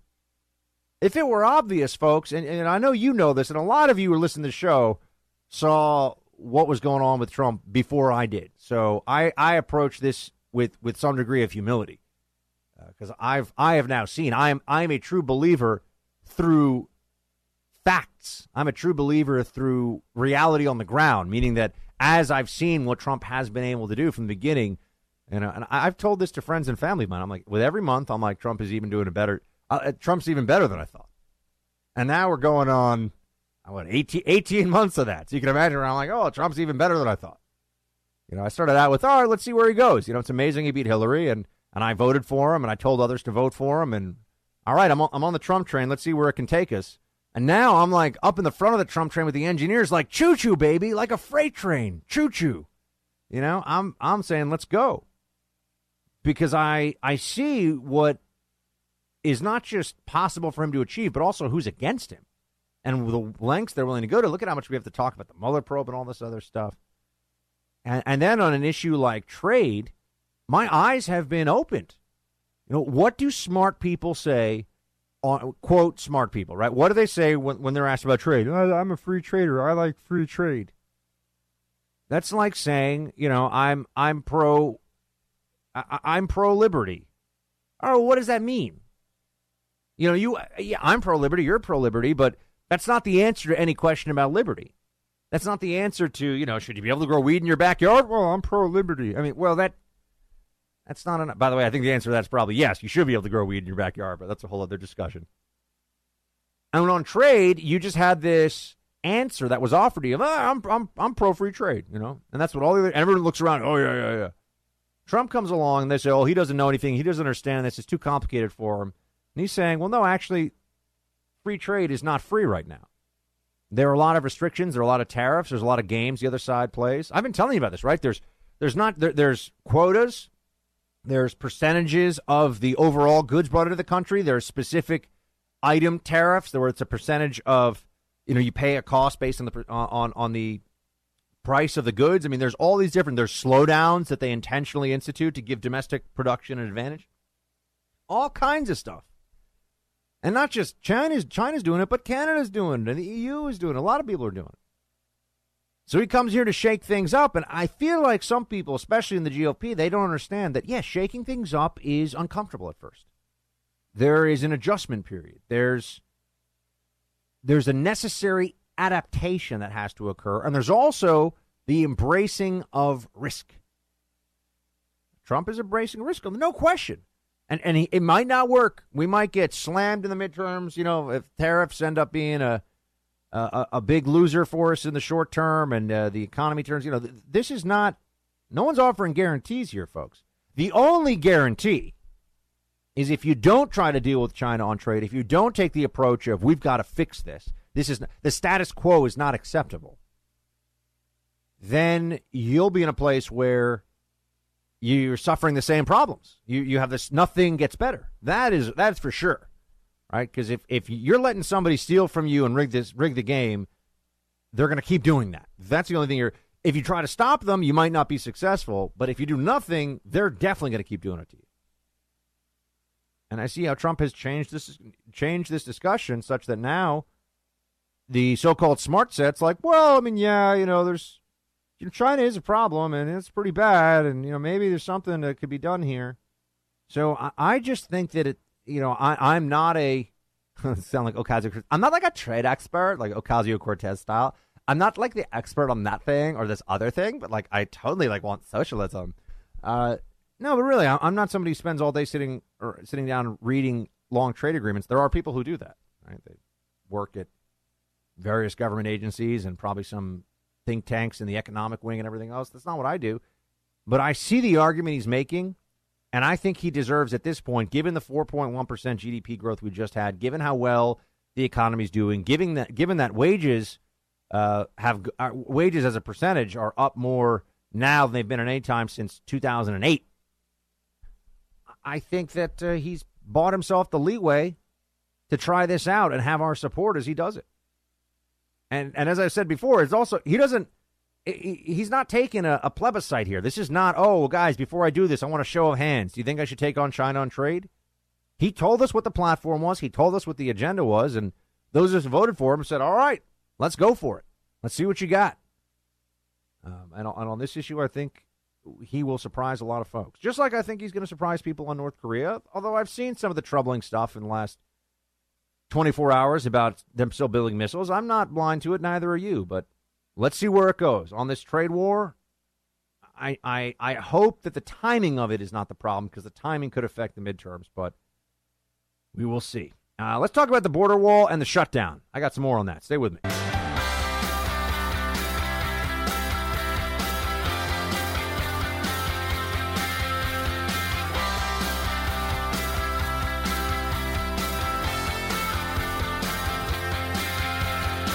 Is the funding of the border wall going to wait until after the midterm elections? Probably, and that's something we do have a disagreement on. And so uh, Homeland Security won't get funded before the midterms? Probably not, um, but most of the government will be covered. And then at the end of the year, if we can't reach an agreement on that, we'll do what's called a continuing resolution for that little portion of the government uh, spending that's left unpassed in individual bills. So you're not worried about a government shutdown before no, the midterms? No, that's not going to happen. I have heard this theory. I happen to think it's a good thing politically. I, I'm not doing it for politics. I'm doing it because it's the right thing to do. So I'm not looking at politics. But I happen to think that border security would be a good thing before the election. But there are many people within our party that are good par- good people that like you, that agree with you on everything you say, but they'd rather do it after. They don't agree on, on doing it before. And I accept their... you know, their opinion, but I happen to think it would be a good thing to do before. I actually think we'd get more and there'd be more pressure on the other side, because we're doing it because the Democrats are not giving us the votes.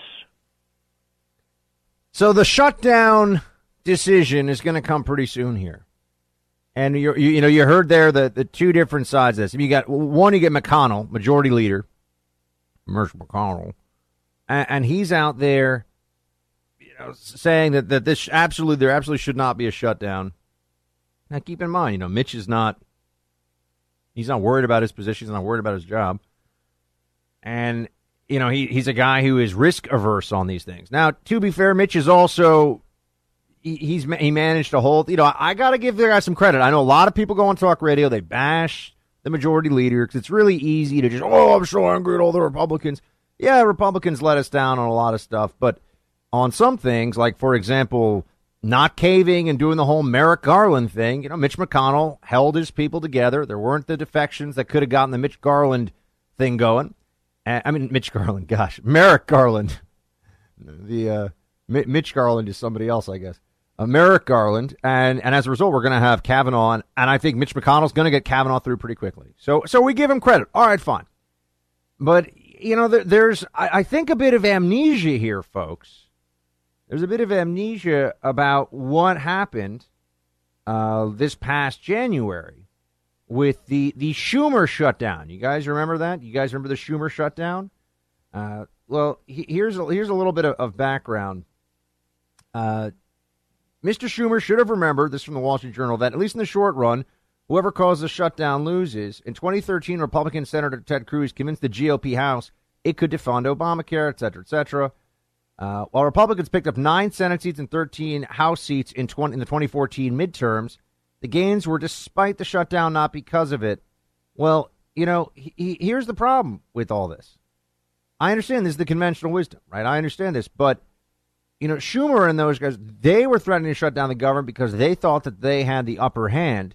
And we're told, oh, well, they, they would have been blamed for it, so they stayed away from it.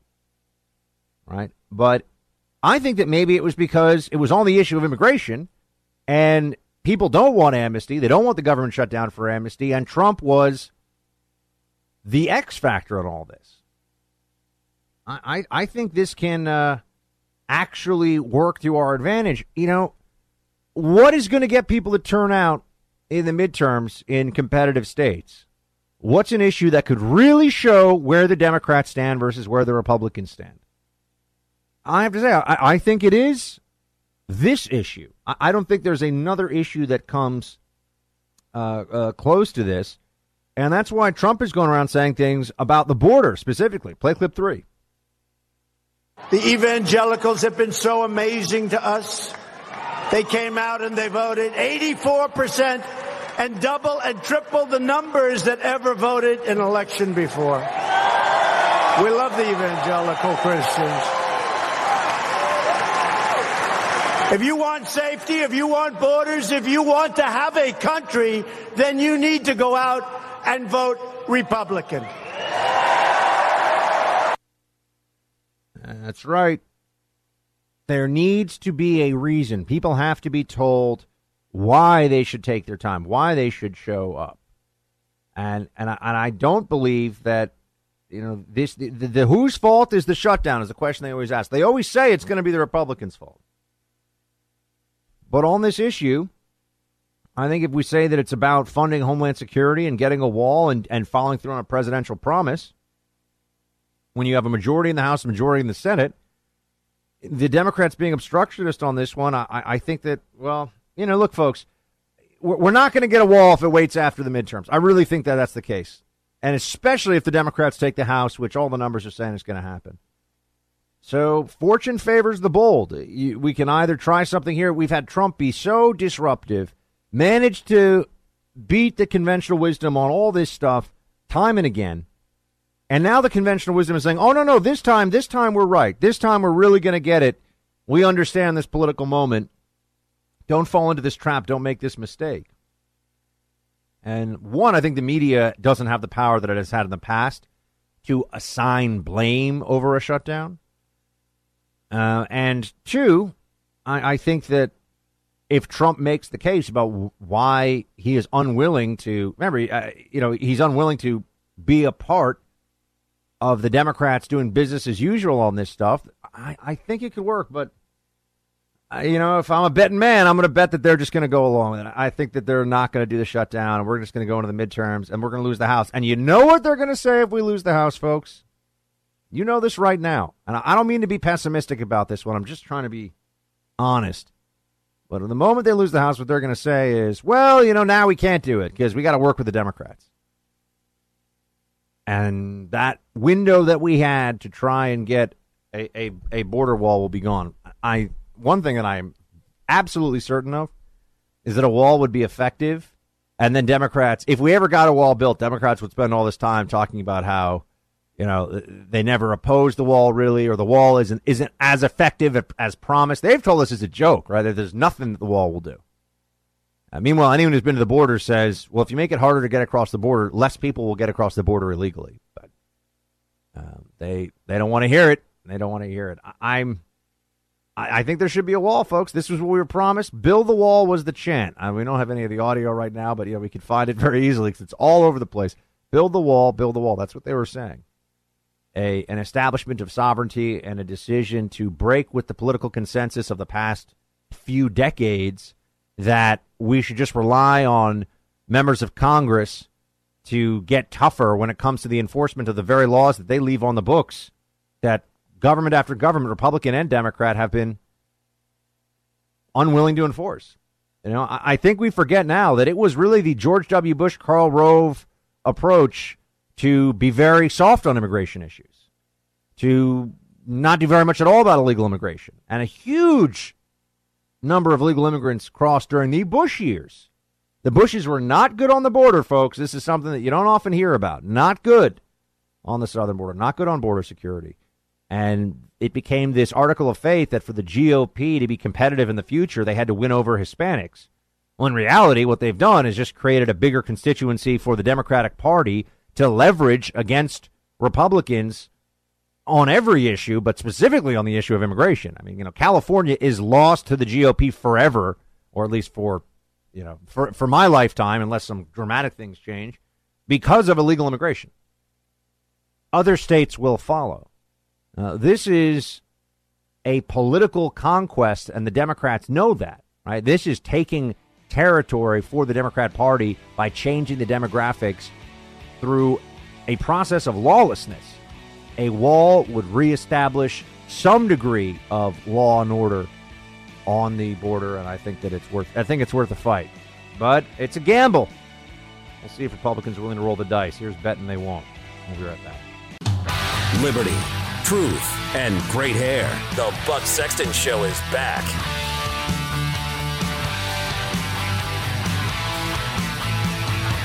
I wanted to take a moment here to say uh, happy thirty years of first in class, first in the nation broadcasting to uh, Mister Rush Limbaugh. I know he's uh, he's today at, at the thirtieth year mark. I actually was uh, fortuitous enough to hear that there was going to be a, the president called in. I saw on Twitter, and uh, I managed to turn it on and, and hear President Trump calling into uh, Rush Limbaugh's show, and thirty years of broadcasting. It, that's that's pretty incredible.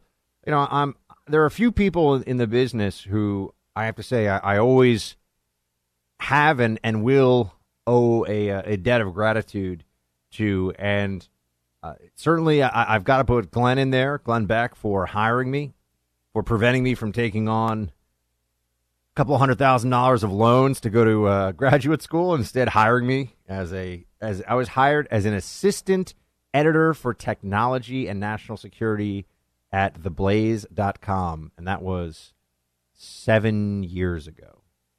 Um, so. Yeah, assistant editor for, for no, assistant editor for intelligence and technology.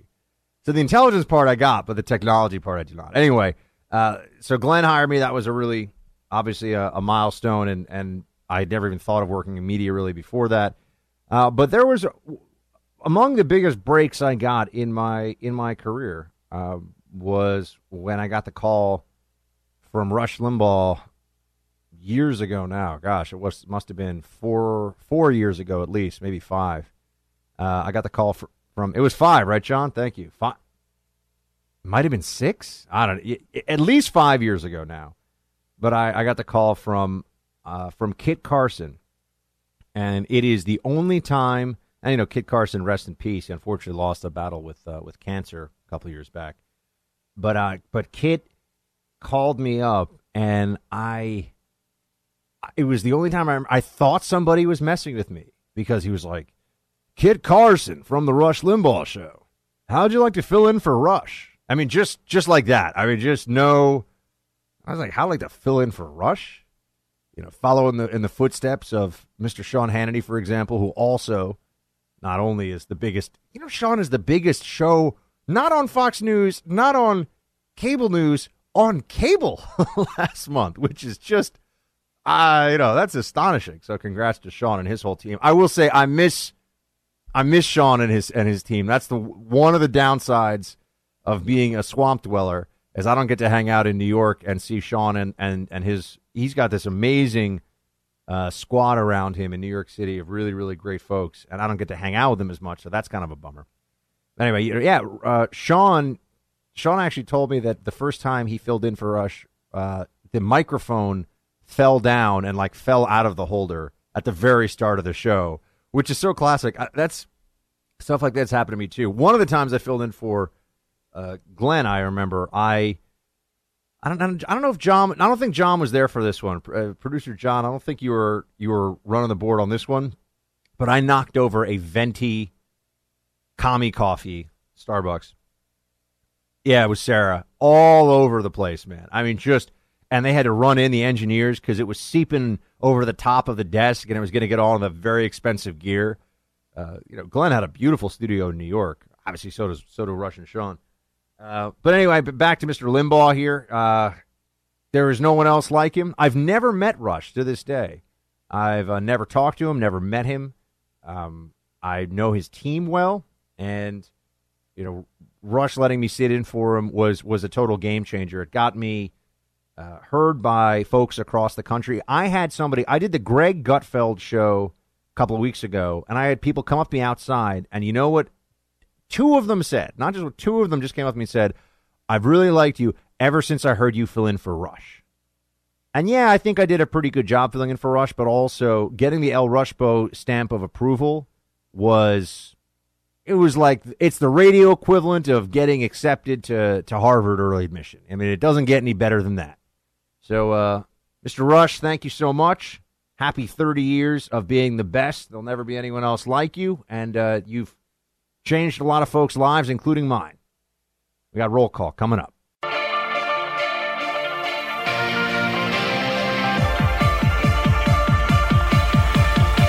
Hey, Team Buck, it's time for roll call. All right, let's get to it with some roll call. Uh, we have, and by the way, if you want to be a part of the action, Facebook.com slash Buck Sexton. Best way to do it. Let's get to it. James writes, Young Guns. I assume James is referring to a movie quote from earlier in the week. And yes, in fact, uh, you are correct. I did make a reference to Young Guns, and here it is. But you can't be any geek off the street. Got to be handy with the steel, if you know what I mean. Earn your keep. Indeed, Charlie from Young Guns, you cannot be any geek off the street. Our buddy Aries writes in, Buck, very powerful opening to the Monday podcast. Looking up the definition of treason in the dictionary, it says the crime of betraying one's country, especially by attempting to kill or overthrow the sovereign or government. So how is the attempt, uh, entities like the Koch brothers and the Democrats who are trying to overthrow the sovereign authority of the American people by intentionally replacing us with foreign nationals, not treason? Uh, one of the lesser of two evils, because they only want to replace us out of greed.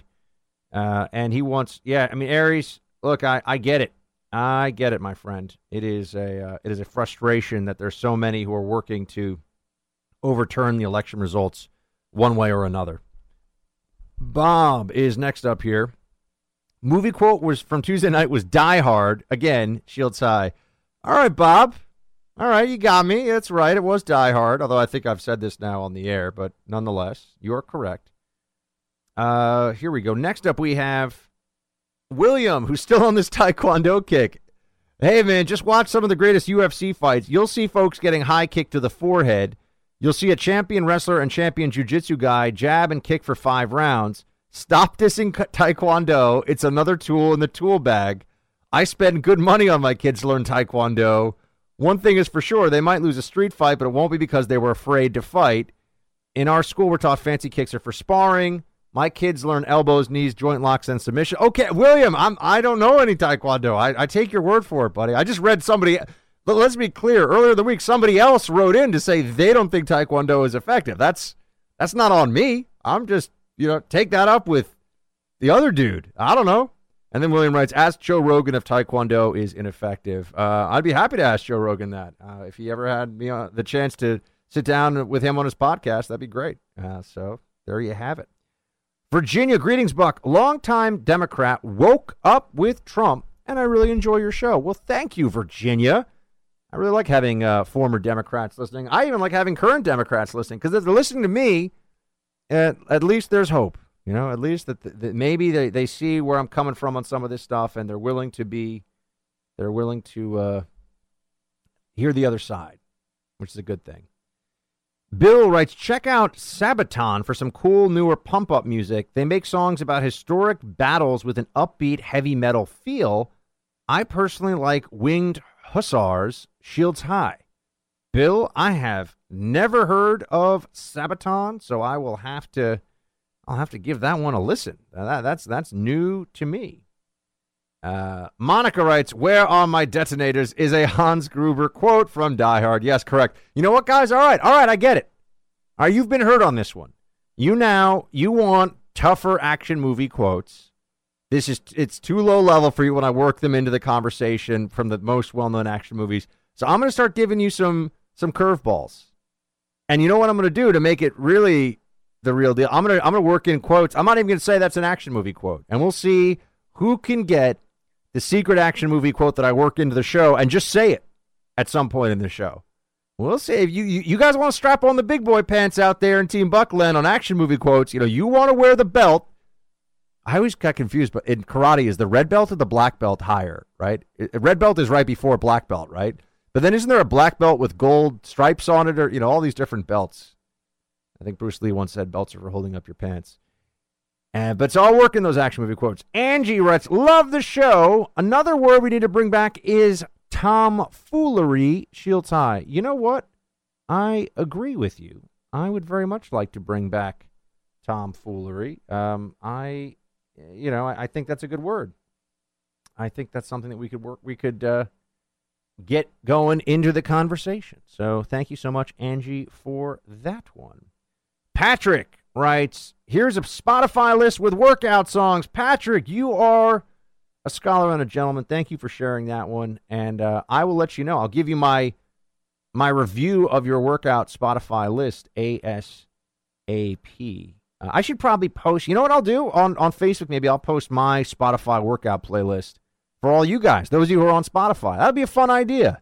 You can tell me what you think. And don't give me any guff because there's some, you know, I don't know, T-Swift on there or something. You know, I, I try to mix it up, folks. T-Swift is very talented. Very, very talented. That's all I'm saying. Uh, let's see what we got next here. Hold on a second. It's coming up in the thing. Jason writes, isn't it amazing how the party of science and evolution has completely abandoned both with both the issues of transgenderism and toxic male masculinity? In the world of beta male Democrats, we see a complete rejection of survival of the fittest. Um, interesting. I never thought of it that way. Um, evolution. Yeah, I mean, they they're they're always trying to redefine merit and excellence and, and bend this. Look, this is there's an obsession on the left uh, with collectivism and with equality. Right? Those are the The, those are the, the central beliefs, I think, of, of leftism and atheism at some level, too. But now I'm really getting down to the rabbit hole. But there's a central obsession with collectivism and equality. And equality is an impossible goal. I mean, there is no such thing as, as absolute equality. And so context is always necessary for any discussion of, uh, discussion of equality. Just like there's no such thing as absolute liberty, folks. We know that. No one thinks that liberty means do whatever you want, whenever you want, right? Well, equality just means equality in the nation-state context, in the in the uh, the context of a polity, of a political organization of human beings. It means equality before the law. That's really the best that we can hope for. All these other efforts to make us the same are doomed to failure because we are not the same. You are trying to square a circle. It does not work. Uh, and, you know, life is unfair. This is something else that I think a lot of liberals need to need to hear. And, well, I guess they, they all they do is talk about how unfair it is, but it's never going to not be unfair, I guess, is part of the part of the discussion here. It's it's never going to be something that they can make go away. Uh, and so agitation under the guise of absolute equality is something you need to be on on guard against because it's it's not going to lead to good outcomes. Uh, so there you have it. Paul writes, hey, Buck, love the show. I listen daily. Don't always agree, but that's okay. Well, Paul, absolutely. You know, I, I don't expect people to always agree. I feel you're honest and understand the world we have to deal with today. I'm not alt-right, nor am I a leftist. I guess I'm somewhere in between, right-leaning. Uh, and then he wrote, I have a question. And Paul, by the way, I, I'm really glad uh, that you are able to listen to the show, that you like the show, and appreciate that. You know, I, I just want people listening. Anybody who has a mind for facts, knowledge, and entertainment, I would hope would give this show a shot. Uh, I do a tremendous amount of, of research and reading every day before I come on air, and I try to make the best use of the time we have together. And, and you know, this, this is my life's work right now, is, is this show that you're hearing. So uh, thank you for listening to it. Thank you for being part of it. I know you wrote, I have a question, but I don't see a question here, so please get back to me with your question. I'll answer it as soon as I can. Sean writes, hey, Buck, shields high. Love the show and have listened to you since you were on The Blaze. I'm always a day behind on your show, but want to say Adams over Jefferson any day, semper fi, from Sean. Interesting. Somebody who's willing to say they actually prefer Adams over Jefferson. I, I feel like that's a rarity. I, I feel like you usually don't get that. People don't make that call. Michael writes, uh, you need to start using Blaflum regularly. Huh. I've actually never heard of Blaflum. I don't I don't even, I'm assuming that's like piffle or, you know, it's uh, malarkey maybe, but I don't know anything about that. So uh, I got to look that word up. Donald, Buck, something not enough people point out about free healthcare. How many countries are there um, where you would die from an illness that might bankrupt you here? Uh, what would you rather be, dead or in debt? Well, you know, William, I'm sorry, Donald, uh, this is one of these things where we can live in the real world or we can live in fantasy world. And the truth is that you're better off in America than pretty much any other country in the world if you have a life-threatening illness. Uh, and that's, I mean, maybe Switzerland. There's a few places people say, well, you know, they've got really advanced. But this is where you want to be.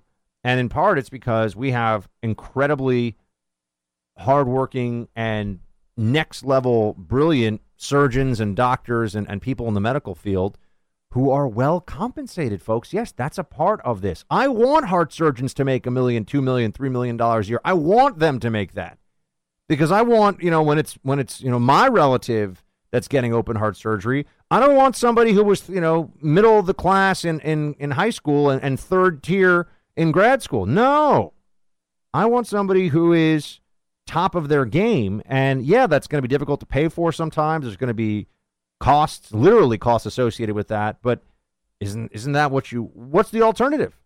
It's all about incentives, folks. This is what collectivists, the leftists don't understand, is that individual interest, self-interest is a constant. It is a reality of our day-to-day lives. There's no way around it. And to try to either eliminate it from the way that you're setting up laws and, and setting up society, uh, or think that you can somehow just pretend it's not there, that that is, again, doomed to failure. And, and I think that w- when I bring this up, and I know it sounds maybe a, a little, I don't know, esoteric or in the weeds or something, but this is the this is what separates the mind of a conservative from the mind of a liberal. These very basic concepts of the collective versus the individual, of, you know, liberty versus equality. I mean, these are the, this is why we approach the world differently than they do. So I think it is important to spend some time on all of that. Uh, thank you for being here, team. It's been a pleasure and honor, as always. Great to have you hanging out with me in the Freedom Hut. We're going to have uh, Raheem Kassam joining, which is going to be a lot of fun, on the Freedom Hut podcast later on this week. So get excited for that. It's on iTunes, also on Stitcher or the iHeart app. Until next time, team, shields high. You ever heard of how an ounce of prevention is worth a pound of cure? It's true, right? Sounds a little trite sometimes, but you got insurance on your home, right? You've got different insurance products, probably for your car too, I'm hoping. Well, guess what? You need something that protects your home from title theft, okay? The F B I calls home title theft one of the fastest growing crimes out there, and I've had my credit card stolen. That stinks, right? Imagine that times ten or times one hundred. It's way worse if an identity thief takes control of your home's title. It's not hard to do, folks. I've seen how this can be done through a demonstration that Home Title Lock put on. They get all the information online. You will only find out about this when you start getting the bills for the loans that somebody else took out against your home, and all they've needed is internet access to get there. For just pennies a day, though, Home Title Lock can protect you because it protects my most valuable asset, my home. Register now for a free analysis and discover if your home's title has been compromised. That's a sixty dollars value free. Visit home title lock dot com. home title lock dot com